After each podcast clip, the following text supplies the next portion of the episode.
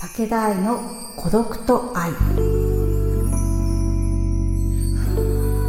You are, you are alone. I'm alone. I'm alone. But, my, heart, is not alone. こんばんは、武田愛です。今日ここまでたどり着いたあなたは尊敬すべき素敵な人。あなたの孤独はきっと無駄じゃない。この場所が内なる力を育て発見する時間となりますように。武田愛の孤独と愛好きな食べ物は蕎麦と日本酒、武田愛がお送りいたします。えー、2024年になってもう2週間以上経ってしまいました。なんか、こうちょこちょことですね、両親がこのポッドキャストのことを知ったようでですね、話し方が市川さやさんに似てるねって言われたんですけど、どうでしょうか？個人的には似てないと思ってるんですが、なんでしょうね、喋るスピードでしょうか？まあ、こんな感じで、ゆるゆる落ち着きめのトークですが、お付き合いいただけると嬉しいです。2023年はですね、まあちょっと振り返ってみると、まあありがたいことに、こう今までよりもライブをして、出会いも増えてですね、まあよくお酒を飲みました。はい。ありがとうございます。まあ忘年会ってのがあったんですけど、まあレモンサワーをね、普通に飲んでて、このポッドキャストを聞いてくださっている方々は、このシンガーソングライターの人、ちょっと変な人かもねぐらいにお分かりいただけてきているのかなと思っているんですが、まあ両親のね、遺伝というか影響もありまして、まあちょっとおっちょこちょいだったりするんですけど、まあそのレモンサワーを忘年会で飲んだ時に何が起きたと思いますか？まあ飲む時ってね、グラス傾けて飲みますよね。皆さんそうですよね。グラスを傾けて、ただ膝の上にレモンサワーをこぼしただけというね、全然飲めなかったっていう珍事件がありました。みんなにね、すいませんすいませんすいませんって言いながらですね、え、口からこぼすならわかるけど、それ全然飲めてない。ただグラスを傾けて体にこかけただけみたいな。大丈夫かよって話だったんですが、まあそんな珍事件がありました。いや、思い返すと、数年前に、なんか表参道の鹿田っていう、おしゃれですごくミーハーで、なんかホットなスポットでね、レストランがあったんですけど、まあ雰囲気がすごく良くて、各テーブルにキャンドルがあるようなね、素敵なお店に行ったんですよね。それでなんかまあ、こうメニュー見ながら、えー、どうしようどうしようってこう、なんかそのメニューも、一個一個ちゃんと印刷されてて、紙のね、メニューだったんですけど。わあ、どうしようって選んでたら、ん？ん？なんか焦げてる匂いがしない？みたいな。え？って思って手元を見たら、えー、まあそのキャンドルで、えー、メニューを燃やしていました。こんなね、なんか映画みたいなことあるんだなと思いましたよね。と同時に、なんか本当自分って大丈夫かよって思ったんですが、なんか、まあ、面白いから一人でね、面白がってるだけなんですけど、こんなことでもね、楽しくなれちゃう私なんで、2024年もたくさん珍事件を作っていきたいと思います。またできたら、このポッドキャストで事件を報告させていただきたいと思います。愛の愛の歌愛の歌武田愛がお届けしている孤独と愛。ここでは孤独に寄り添う言葉で満ちている歌をお届けします。孤独に寄り添う愛の歌。今回は椎名林檎さんの有り余る富をご紹介したいと思います。僕らが手にしている富は見えないよ。彼らは奪えないし、壊すこともない。世界はただ、妬むばっかり。もしも彼らが君の何かを盗んだとして、それはくだらないものだよ。返してもらうまでもないはず。なぜなら、価値は命に従ってついている。もしも君が彼らの言葉に嘆いたとして、それはつまらないことだよ。涙流すまでもないはず。なぜなら、いつも言葉は嘘をはらんでいる。君の喜ぶものはあり余るほどにある。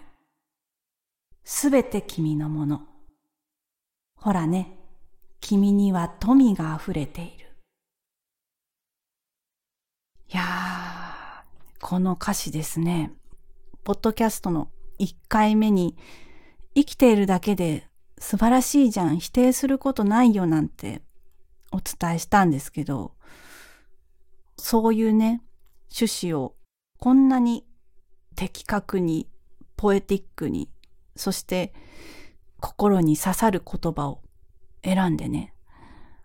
書いてくれてるのは素晴らしいなと思ってえピックアップしてみました。この歌詞についてですね、ネットでも結構あの考察とか意見とか出てきて、なんかノートとかでもね、自分の考えとか経験を交えてね、書いている記事なんてのも見たんですけど、皆さんね、こう一回はこういう経験というか、傷ついて、なんかこう否定されたようなね、気持ちになったりすることってあると思うんですけど、ね、私ももうそれはありますよ。経験としてね。でもその経験思い返すと、うーん、やっぱり相手に悪意があったわけじゃないんだろうなとは思ってて、でもなんとなく、うーん、否定されたような気がするな、自分の気にしてることを言われちゃったなとかさ、思ったりもしたんですけど、その時ね、またこうぐるぐるぐるぐる自分の中で考えてみたんですけど、え、それで私って今なんか失われたのかな？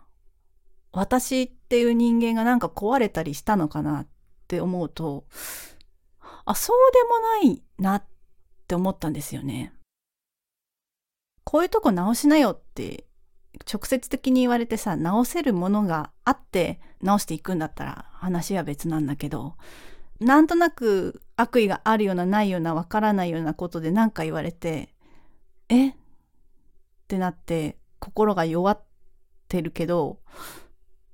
でもだからといって自分の人生の価値が変わるわけでもなく、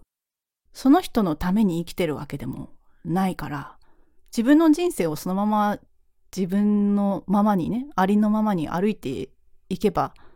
何の問題もなくて、たまたまその人と会わなかっただけとかさ、あると思ったんですよね。まあ、この歌詞で言うと、富っていうのがね、何の象徴かなって思ったりして、例えば人生の豊かさだったり、人生の温かさだったりするのかなって思うんですよね。誰かに何か言われて傷ついたとしても、自分が抱えられる人生の、感じられる人生の温かさとか豊かさは何ら変わりはしないわけですよね。でね、この富っていう言葉を使うことによって、これまたなんかすごく椎名さんのね、感じというか、今までのね、音楽とか歌詞世界の感じで、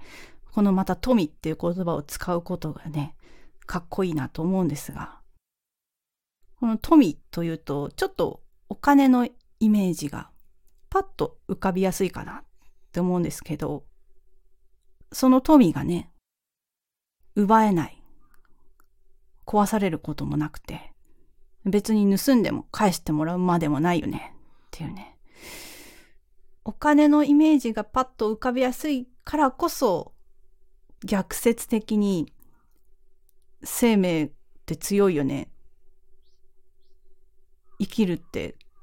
そんな簡単に奪われて終わるもんじゃないよねっていう生命の強さ、豊かさを感じる歌詞だなと思いました。これね、なんとなくこう言われた側としてこの歌詞を読んだり共感しちゃうんですけど、奪おうとした側ってどんな気持ちなんだろうなとか思ったりすると、人から何かを奪ったり、不安にさせたり、傷つけるつもりはなかったにしても、まあ無意識にね、こう自分を守りたい人なのかなっていうふうに思ったりもしていて、